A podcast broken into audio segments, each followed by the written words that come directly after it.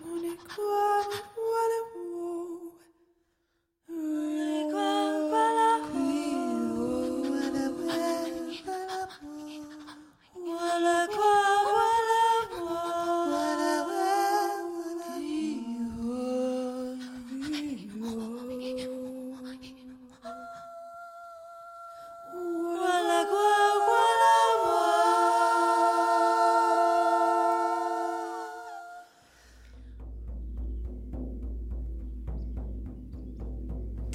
set i min shamanistiske karriere, er, at sort bliver ligestillet med dårligt og ondt, som er ligestillet med mørkt. Og hvidt er ligestillet med lyst, er ligestillet med godt. Og den polaritet, den sidder så dybt i folk. Jeg er taget på mørkevandring i Københavns Sydhavn. Det er kunstnerfællesskabet Myrk, der har inviteret på lydvandring langs havnen, som er et af de steder i byen, hvor der er bedst mulighed for at finde mørke. Vi gennemfører uanset vejret, står der i beskrivelsen af arrangementet. Men det er kun fordi, jeg har en aftale, at jeg har trodset vejr og vind og kæmpet mig op af sofaen og ud på cyklen. Det pisk regner, og oktoberaftenen er bælmørk. Jeg går det sidste stykke af grusvejen mellem de selvbyggede huse ned til bådebroen. Herfra kan jeg skimte silhuetterne af 5-6 mennesker under et lille halvtag. Hej, jeg kan vist regne ud, du også skal til øh, mørkevand. Ja, hej. Er du øh, kunstkunst? Ja. Og kom ind her i lys og tekniktørt. Tak. Jeg bliver varmt modtaget og budt på røllikesnaps og dybrød hyldebærsaft og skyld efter med. Lad mig prøve den der snaps der. Den er lavet på Røllike. Vi boede i skoven i fire dage og havde et projekt om træer.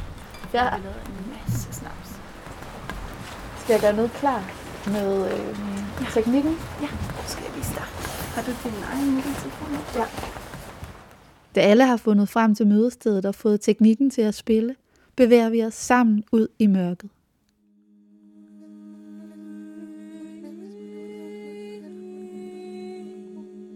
Velkommen til Lydvandring med Mørk. Vi skal på en lille tur sammen ud i mørket, og jeg er stemmen, der guider dig og siger til, når du skal trykke pause på den her lydvandring.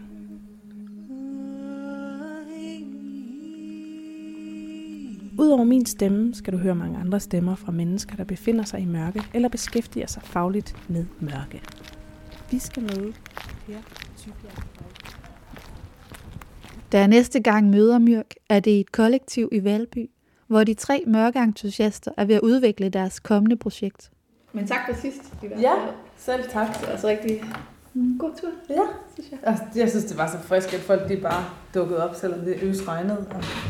Ja, Fuldstændig. Hætterne på, og så bare... jo. Ja.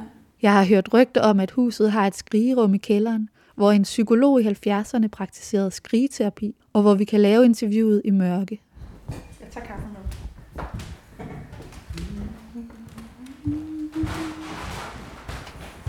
Jamen, det er herinde. Nu tænder jeg bare lige lys, så I lige kan orientere jer. Det er skrigerummet. Meget uromantisk sted. Det er så Så hvis nu jeg slukker her. Ja. Hvordan er Ja. det? En kaffe. jo, jo. Godt nok mange. Går lige Jeps. Øhm, og nu har vi slukket lyset, øh, så ja, hvordan er her hernede? har dejligt mørkt, og det er lidt svært lige nu, fordi vi lige er kommet ind fra en rigtig lys stue. Så jeg kan stadig ikke rigtig sådan, jeg kan ikke rigtig se dig, Anne. Jeg kan bare se sådan en mikrofon dims, eller sådan en skygge af en lige foran mig. Men jeg tænker, at om ikke så lang tid, så kan man nok begynde at genkende rummet igen, og finde sin kaffekop, og øh, se, hvor I andre sidder, fordi så har vores øjne nok vendet sig lidt mere til mørket. Myrk består af radiodokumentarist Sara Tronse, iscenesætter Alaya Riefenstahl og musiker Julia Jetland. Vi er jo alle sammen sådan fundet hinanden i den her kærlighed til mørket. For Alaya Riefenstahl er interessen i mørket begyndt med en søgen efter fred og ro. Men altså min egen, det var, det, den har sådan altid været meget fascineret af det der mørkningstidspunkt, hvor alt ligesom lukker ned. Øh, og jeg har tit taget afsted på sådan nogle stillhedsture, hvor jeg bare har været alene, og så er jeg gået rundt der i mørkningen. Og så har jeg bare altid tænkt, hvordan, hvordan indkapsler man det her øjeblik, hvor alt bare falder til ro, og alligevel alt skifter. Og så før det har jeg været sådan en, der har rejst rundt med backpacker og søgt i templer og sådan noget, men egentlig fundet ud af, at, at det, jeg sådan har søgt rundt i Asien, når jeg har været på alle mulige sådan nogle yogakursus og meditationskursus, har jeg lige så vel kunne finde i stillhed alene i et sommerhus i Danmark. Mm. Men jeg kan faktisk huske, at jeg faktisk har været til sådan en, øh, nu snakker vi skrigerummet, ikke? så var jeg i Indien i starten af 20'erne og har været tog fra Nordindien ned til Sydindien for at være med i det her Osho, hvor der var sådan noget skrigeterapi. Og så havde jeg været på alle de her templer rundt i Indien, og så endte jeg med at tage det mest turister sted ind, for jeg var simpelthen så træt, for jeg rendte altid rundt i noget, endte alt muligt rod, hver gang jeg var de her steder. Og så gik jeg faktisk bare ud og oplevede fuldmånen hver aften, og sad stille i flere timer nede i Goa, hvor der var fest ved siden af.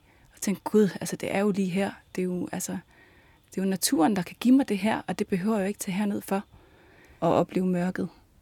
Øh, og især den der skumring eller mørkning. Den ro, det giver. Har været større for mig end at sidde øh, på 11 dages 10 stille og militærkursus. Altså det har, givet, det har været en lettere tilgang for mig Øh, at få det der, det der øjeblik, øh, synes jeg er så magisk.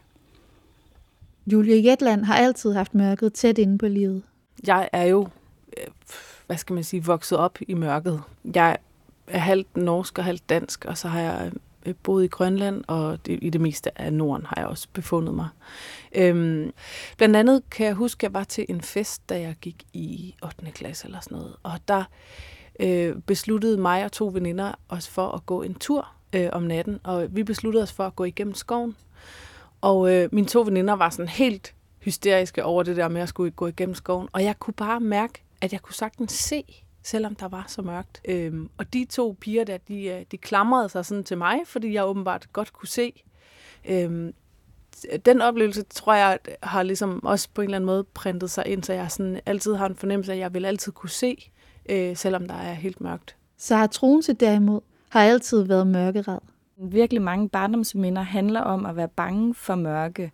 Og øh, jeg er opdraget med, at det er uhyggeligt, og det er farligt, og jeg har set alle mulige gyserfilm, som handler om, og, øh, at, at, at der kun er uhyggelige ting derude.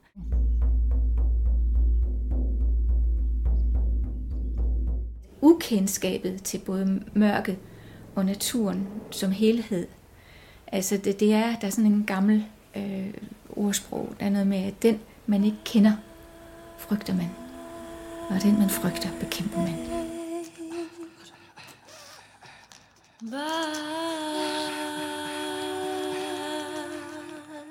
Og vi øh, hvad hedder det, har lavet interviews flere gange med øh, Annette Høst, som er troldkyndig.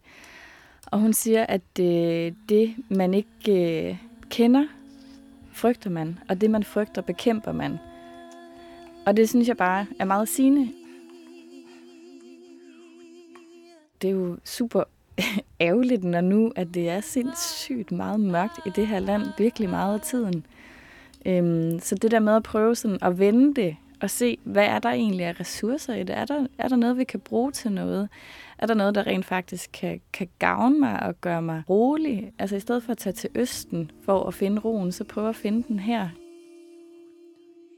Så det er både noget med at lade være med at løbe fra det, der er lige foran en, der er så sådan en naturlig del af, af, hvad skal man sige, af livet. Og så ikke bare blive venner med det, men også sådan, ja, blive rigtig gode venner med det. Få noget dejligt ud af det. Altså kunne glæde sig over, at nu går vi ind i de mørke tider. Hej.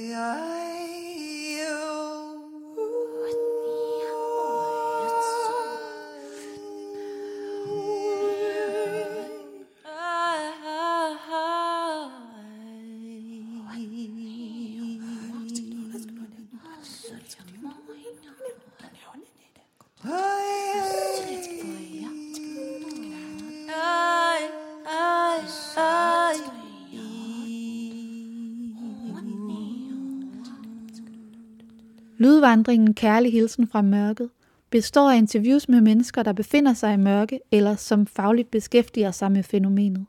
Her er blandt en shaman, en jordmor, en arkitekt og en mørkeaktivist. Jeg kan huske, første gang jeg hørte Diane, så blev jeg enormt som en jordmor, enormt rørt, for jeg synes ligesom, at den der sanseoplevelse af at gå i mørket og lytte til en, som faktisk altså beskriver første gang, man ser lys, og første gang, man kommer væk fra sit mørke. Det synes jeg er en enormt rørende. Det er rigtig meget sådan, at øh, om dagen, der foregår der rigtig mange ting. Der er rigtig mange personaler, og der foregår operationer, som er planlagte, og det betyder, at øh, aktivitetsniveauet er rigtig højt. Og øh, når natten så kommer, så øh, er man kommet ned i et gear, hvor at man kun laver operationer, hvis det virkelig, virkelig er nødvendigt. Og det betyder også, at der kommer en stor ro ind over fødegangen. Mørket sænker sig, og der er ro og fred og mørke. Og på det her fødested, hvor jeg er, vi faktisk er ret lysfølsomme. Vi bryder os ikke om skarpt lys, og det er fordi vi, vi selv bliver rolige af det også. Det kan godt ske, at der skal bruges kraftigt lys, fordi at der skal laves et eller andet form for indgreb, og så tænder vi lys, så vi kan se ordentligt, for det er nødvendigt. Men ellers så skruer vi ned igen hurtigt for at bidrage til, at kvinden hun også øh, har ro i sin krop. Og jo mere rolig vi kan holde en kvinde, jo mere tryghed vi kan indgyde hende, jo lettere kan hun faktisk øh, få sine vejer og afkorte smerterne. Altså lyset vil gå ind og få hende til at blive mere alert og mere opmærksom. Altså opmærksom udad til. Og det er faktisk ikke det, hun har brug for som fødende. Hun har brug for at være opmærksom indad til. Og lukker tit sine øjne. Så hun lukker også selv meget lys ud. Øhm. Så hun rører mig altid, men det gør de nu alle sammen. Altså, vi har jo gået den rigtig, rigtig mange gange, og lyttet, til rigt, lyttet den rigtig, rigtig mange gange. Og det er simpelthen forskelligt, hvem af dem, der rammer os hver eneste gang. Altså, jeg hører noget nyt hver gang, selvom jeg har hørt den 50 gange. Og det gør, de, det gør I også, ikke? Mm, jamen, altså, jeg synes bare helt fra starten, og det var en af de første interviews, vi lavede, det var med Peter Friis Møller, hvor han siger, at det er jo mørket, der tænder stjernerne. Jeg synes bare, den er bare, altså, det er bare min guldsætning. Øhm, og lige for tiden, så er jeg faktisk en lille smule optaget af, øhm, af Carlo, vores, øh, vores gode, øh, hvad hedder det, arkitekt. Og han snakker om det her med, at, at mørket og lyset ligesom flytter sig i forhold til hinanden. Og det synes jeg simpelthen er bare sådan et fedt billede også.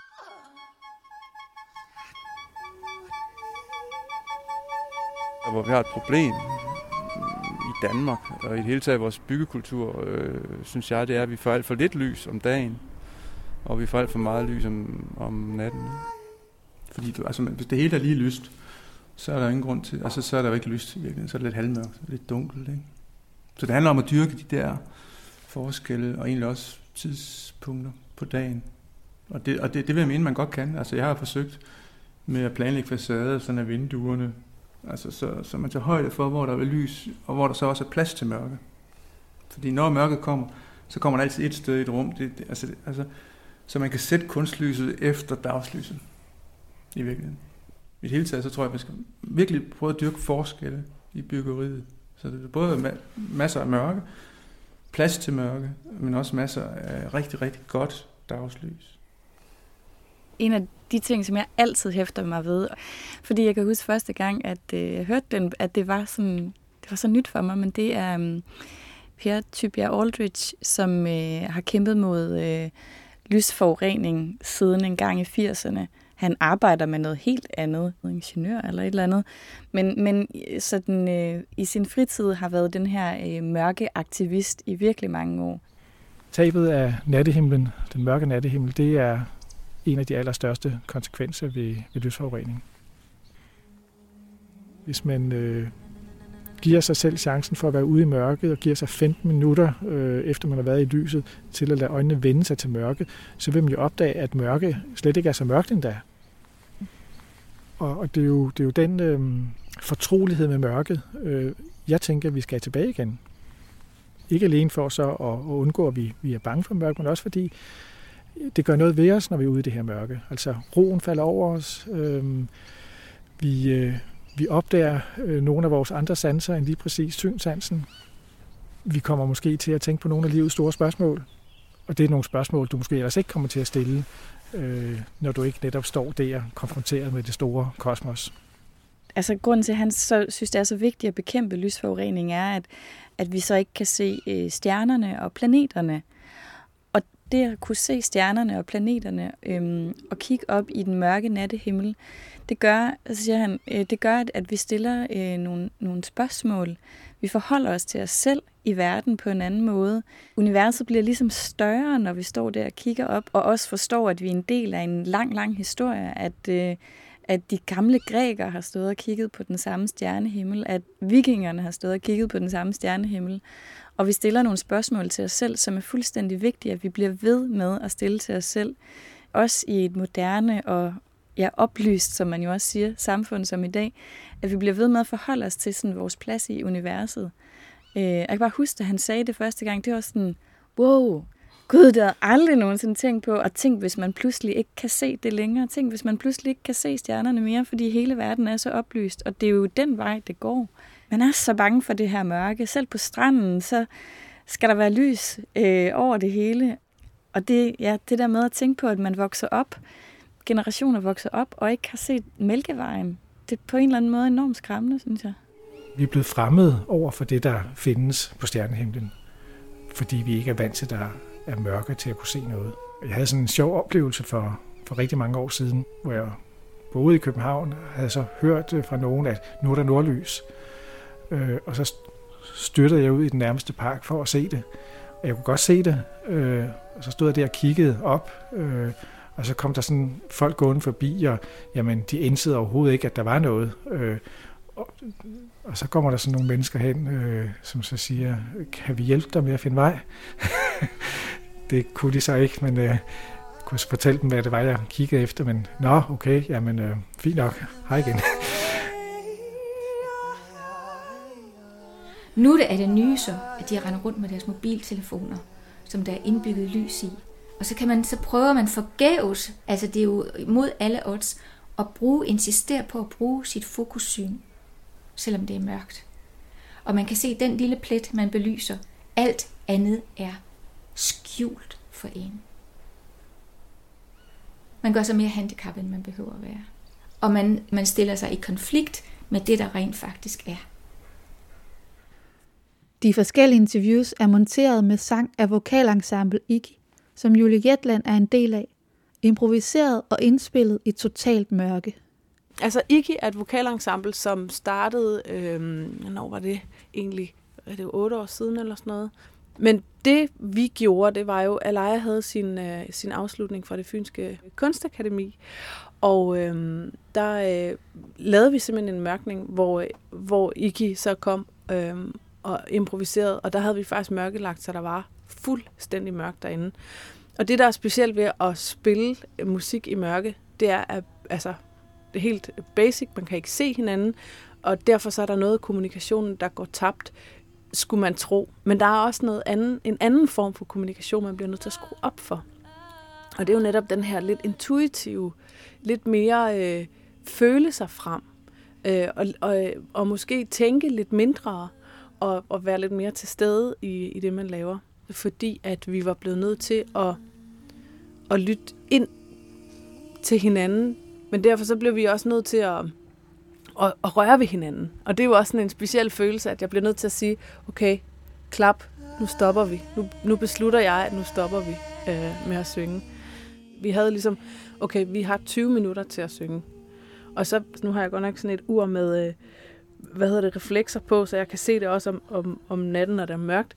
Men, øh, men det havde vi jo ikke der, og normalt så har vi måske en mobiltelefon med, som ligger, men det kunne vi ligesom ikke have med derinde. Øhm, så det var også noget med sådan at fornemme simpelthen tid, altså, fordi der er også det perspektiv, når der er helt mørkt, så forsvinder tid også. Og det har man jo brugt som tortur blandt andet, ikke? at man lukker folk ind i mørke celler, og så de mister fuldstændig fornemmelsen af, hvornår det, det er dag og nat. Øhm, så der, der var sådan nogle andre ting, der lige pludselig kom i spil. Når man, når man mister synet, så, øh, så bliver man nødt til at skrue op for, øh, for hele sanseapparatet simpelthen. At det var bare det var bare en vild fed oplevelse og meget anderledes at sidde der i mørket og improvisere. Ej, ej, ej, ej. Ah!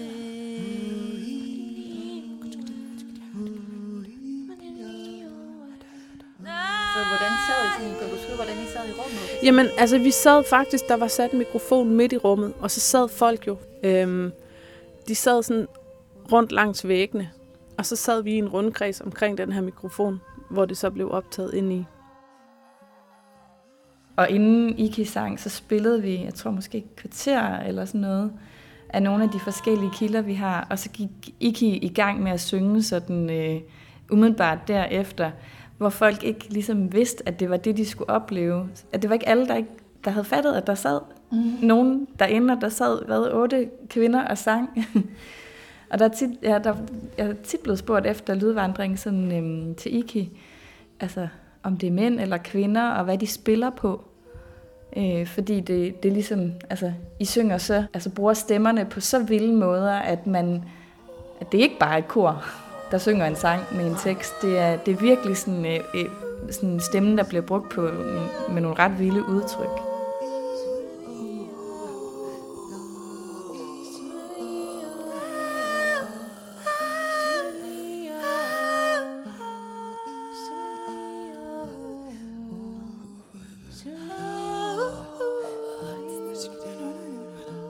Udover mørket finder de tre kvinder i Myrk inspiration i naturen. Der, hvor Myrk ligesom opstår, det, det er sådan tit i der, hvor naturfagligheden og naturen ligesom kommer ja, ind. Så jeg tænker sådan en af de mest inspirerende oplevelser, jeg synes, jeg har haft sammen med Myrk, har været, da vi var på naturmødet i Hirtals, hvor alle mulige organisationer og folk, der beskæftiger sig med naturformidling og naturen, var der og ligesom kom med den her øh, super nørdede faglige viden om bittesmå øh, niche-emner som øh, alger eller elge, eller øh, altså virkelig sådan, øh, og bare vidste helt vildt meget. Og den måde, de sådan kunne fortælle om naturen på, var på mange måder super, altså virkelig poetisk og inspirerende. Og så synes jeg i det hele taget, at der, hvor, hvor magien tit kommer, sådan, synes jeg, når vi er afsted sammen, det er, når vi altså er i naturen. Det er naturfagpersoner, som er vores inspiration. Ikke? Så når vi for eksempel, mig og Julie var ude og gå med Peter Friis Møller tre timer i Gribskov, det der med, at han siger, nu, nu kan I høre solsorten. At sådan der gør det der, eller at han gør et eller andet, som vores sanser bliver åbne, ikke? fordi nu forstår vi træet bedre, eller nu forstår vi, okay, solsorten falder til ro, og det åbner op for et rum, fordi jeg kender ikke til de ting. Så jeg forstår naturen på en anden måde, men det der med, at der går en, der går en ind og åbner det rum op for mig, øh, det, det skaber en, en anden verden, og det gør, at man går rundt i skoven og ser nogle andre ting. Og så er det vigtigt for Myrk, at de emner, de arbejder med, bliver udfoldet fra flest mulige perspektiver. Noget af det, der er fedt ved det her projekt, det er, at det netop er en blanding af videnskab og hverdagsoplevelser og altså kunst og kultur. Og, altså det er virkelig sådan en god blanding, så jeg synes faktisk, at det, der er inspirerende ved det, det er, at det er sådan en smeltedeal. Så det er lige så meget, altså både fagpersoner, også kunstnere, men også bare min mor og min far, altså at snakke med dem om det. Øhm, og få min bedstemor til at fortælle om, hvordan de blev roet i skole hver dag, altså i Norge. Og hvordan øh, det der mørke vand, altså de skulle over det hver morgen. Det synes jeg er mindst lige så inspirerende også. Kan I sige et par ord om, øh, hvorfor, hvorfor det her projekt har mundet sig især ud i, i lyd? Altså, måske bare, hvordan det knytter sig til mørket. Har I tænkt over det? ja, altså, ja, det er jo netop, som vi hele tiden vender tilbage til, at når du ikke har synssansen, så bliver du nødt til at bruge øh, den næste sans i, i, øh, i, hvad hedder det, i hierarkiet. Og det er simpelthen høresansen. Men også fordi, at vi har ikke brug for at fortælle folk, hvad de skal opleve. De skal selv opleve det. Men det vi gerne vil, det er at give folk en, en helt støbt oplevelse af, at her har du mulighed for at dykke ind i noget, som er lige til højre benet, som egentlig er der hver dag til dig. Og hvis du giver dig tid, så kan du opleve det på dine egne præmisser. Altså, jeg er jo bare glad for lyd på alle mulige måder, men i forhold til mørket giver det jo, en god, giver det jo god mening, fordi at, at mørke og lyd har ligesom det til fælles, at det er, virkelig kan stimulere fantasien. Man tager det ind på en anden måde, fordi at fantasien får lov til at spille så meget større rolle. Og så kan lyd jo også det her med, at den sætter kroppen fri, så man kan, vores scene er ligesom altid, øh, den er med os, øh, så er det skoven, vi er i, eller så er det havnen, vi går rundt på. Vi kan tage vores fagfolk med, og deres sådan specialiserede viden inden for de her emner, og så sætte det i en ny ramme. Og det tror jeg, at altså, i det hele taget, det jeg tænker, vi, vi rigtig gerne vil, det er sådan at prøve at, at tage noget viden, som er kendt for nogen, øh, og så sætte det i en ny kontekst.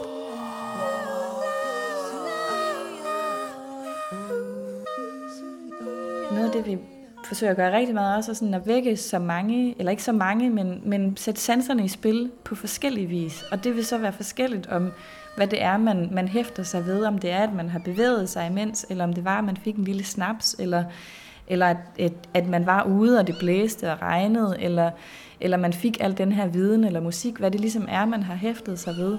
Men ligesom sådan, ja, prøve at åbne sanserne.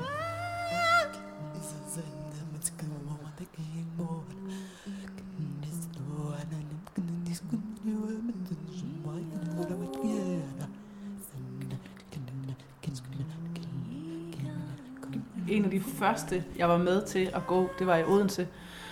Og det var sådan en fredag aften eller sådan noget. Der var sådan lidt gang i byen. Altså, det skulle jo ligesom være mørkt, ikke?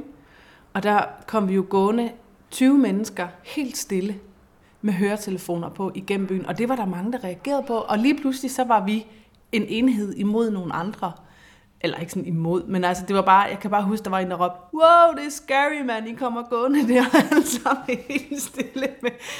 Altså, og, og jeg kunne godt, lige pludselig så jeg det også udefra, ikke, at det, der er noget særligt over det der. Men også fordi, at når man netop, som du siger, har gået den her tur, man har været meget inde i sit eget univers, meget inde i sit eget hoved, og at man ligesom, når man så kommer frem, at det første folk gør, er ikke at begynde at plapre løs om alt muligt. Og det er bare sådan en, den er bare fælles hver gang, at det er man faktisk enige om, at vi, vi beholder lige den her stillhed. Og det synes jeg egentlig er ret fantastisk, at, at man ligesom øh, godt kan være stille sammen også. Og det er jo også noget af det, der er meget fint. I et ellers meget snakkende land. Øh, fordi vi har en kultur, hvor at hvis du har ikke oplevet noget, med mindre du ligesom har i tale sat det.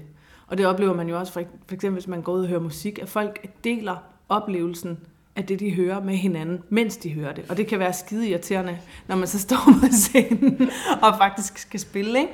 Men her der har, du, der har du ikke mulighed for at snakke med hinanden.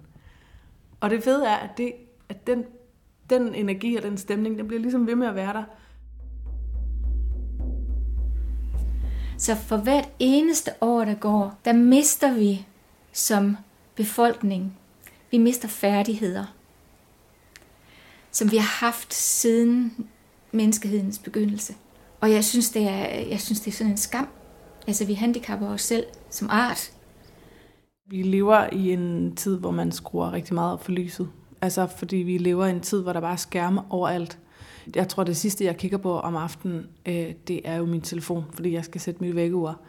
Øh, jeg har overvejet faktisk at få et helt almindeligt vækkeur, bare for at undgå at kigge på det der lys, fordi at det ødelægger simpelthen den melatonin, der bygger sig op inde i hjernen, og som er det hormon, man skal bruge for at, at falde til ro og falde i søvn. Øh, 30 procent af den danske befolkning lider af søvnløshed. Og det er jo interessant i forhold til, at, øh, at der er så meget lys, at det kunne man måske godt tænke lidt over. Man kunne måske godt skrue ned øh, for, for gadelamperne, altså, eller have hver anden gadelampe. Eller, altså, det er også noget med de ressourcer. Vi skal hele tiden spare på alt muligt, men lyset, det er ligesom om det er bare sådan en, en ressource, vi bare kan bruge løs af. Øhm, så det synes jeg er, er også noget af det, man godt kunne være sådan lidt opmærksom på. Altså når du befinder dig i Norden, så er du en del af, af en befolkning, som lever ret meget i mørke. Og det, det tror jeg er usundt at underkende, faktisk. Øhm, og det er jo sådan noget, der er gået op for mig, i og med, at vi har arbejdet med de her ting.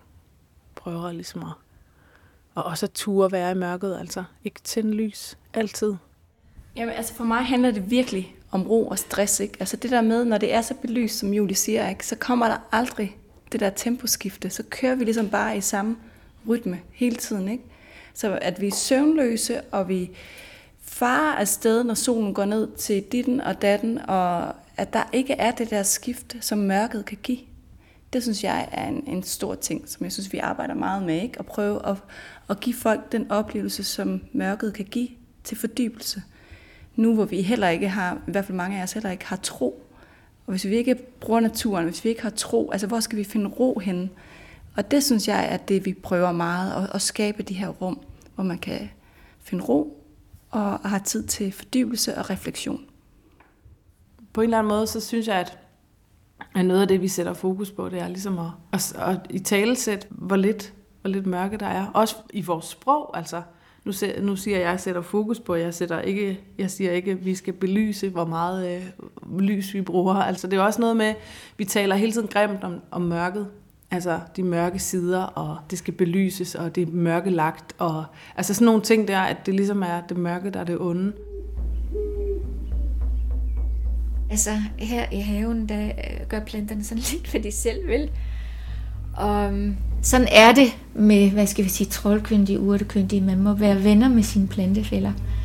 Så jeg gik ud sådan en nat og snakkede med både natlys og natskygge, der stod der ved siden af hinanden. For at se, hvad de, hvad de kunne vise mig.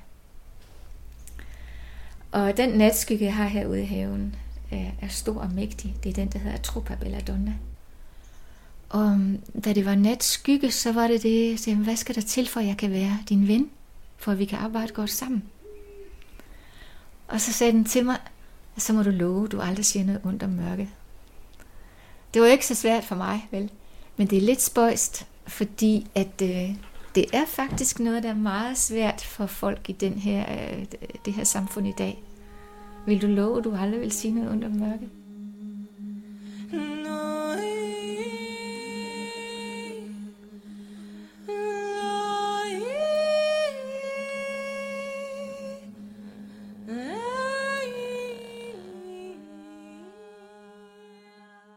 Der er jo også nogle ord, der er gået tabt, kan man sige. Ikke? Hvis jeg siger mørkning til nogen, som er 10 år yngre end mig, så aner de ikke, hvad jeg snakker om. Hvis jeg siger mørkning til nogen, der er måske 20 år ældre end mig, så ved de godt, hvad det er. Altså ulvetimen og, øh, og skumringstimen og hvad man nu ellers har kaldt det, så har det været der, hvor man for at spare på petroleum, så ventede man til det var helt mørkt med at, at tænde for det her dyre øh, petroleum. Og øh, satte sig sammen som familie og enten ikke sagde noget, eller så sang man sammen. Altså en daglig ting. Og da strømmen så kom, så har man jo ikke dyrket det længere. Her skulle man udnytte tiden, ikke? Jo. Så kom lyset. Ja. Så var der mere tid til at, at arbejde, ikke? Ja. ja. Altså indtil elektriciteten kom, så har man bare været tvunget til at følge døgnets rytme meget, meget mere. Og på den måde jo på alle, eller på alle måder jo været meget mere afhængig af naturen og en del af naturen og i samarbejde med naturen. Og det er jo sådan nogle rum, jeg godt kunne tænke mig, at vi kan inspirere til, hvor man lige får givet ned og lige trukket vejret og lige snakket med hinanden, eller ja, måske været stille sammen og lige ja, falder, falder lidt til ro. Det er jo enormt simpelt, men alligevel dyrker vi det jo ikke i dag. Altså, sidst vi lavede det, var folk blev hængende. Altså, det er tydeligt, hvor man tænker, jamen, altså, det er enormt simpelt at samle en flok og sige, nu sidder vi her, imens solen går ned, og så lytter vi til noget lyd om mørke. Det er enormt simpelt, men det virker, fordi vi ikke dyrker det jo. Altså, vi ikke tager os den tid øh, at se mørket falder på, eller være i den sammen. Altså, vi ikke skifter tempo, som de gjorde i gamle dage. At vi ligesom bare kører ud af det samme oplyste tempo hele tiden, ikke? Så det der med at tage sig tid til at se, åh, nu lukker det, nu, øh, nu skifter, nu skifter vi til aften, at det kan noget.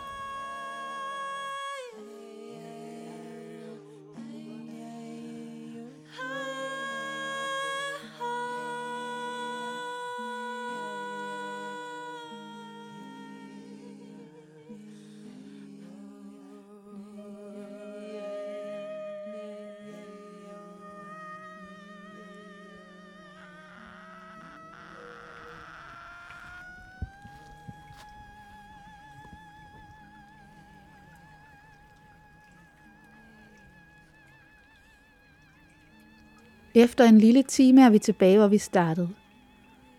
Da lyden i høretelefonerne klinger ud, er der ingen, der har lyst til at bryde stillheden. Så småt begynder værterne at pakke sammen. Folk siger tak og går hver til sit. Mine gummisko er gennemblødte, men jeg har fået varmen efter gåturen. Lyset fra byen virker larmende nu, og på cyklen hjem bliver jeg blændet af billygter og gadelamper. De mange udtalelser om mørket har sat gang i en række tanker om mit eget forhold til mørke. Fra barndommens teltture og mørkeleje til stjernehimlen over havet på en ø i Thailand.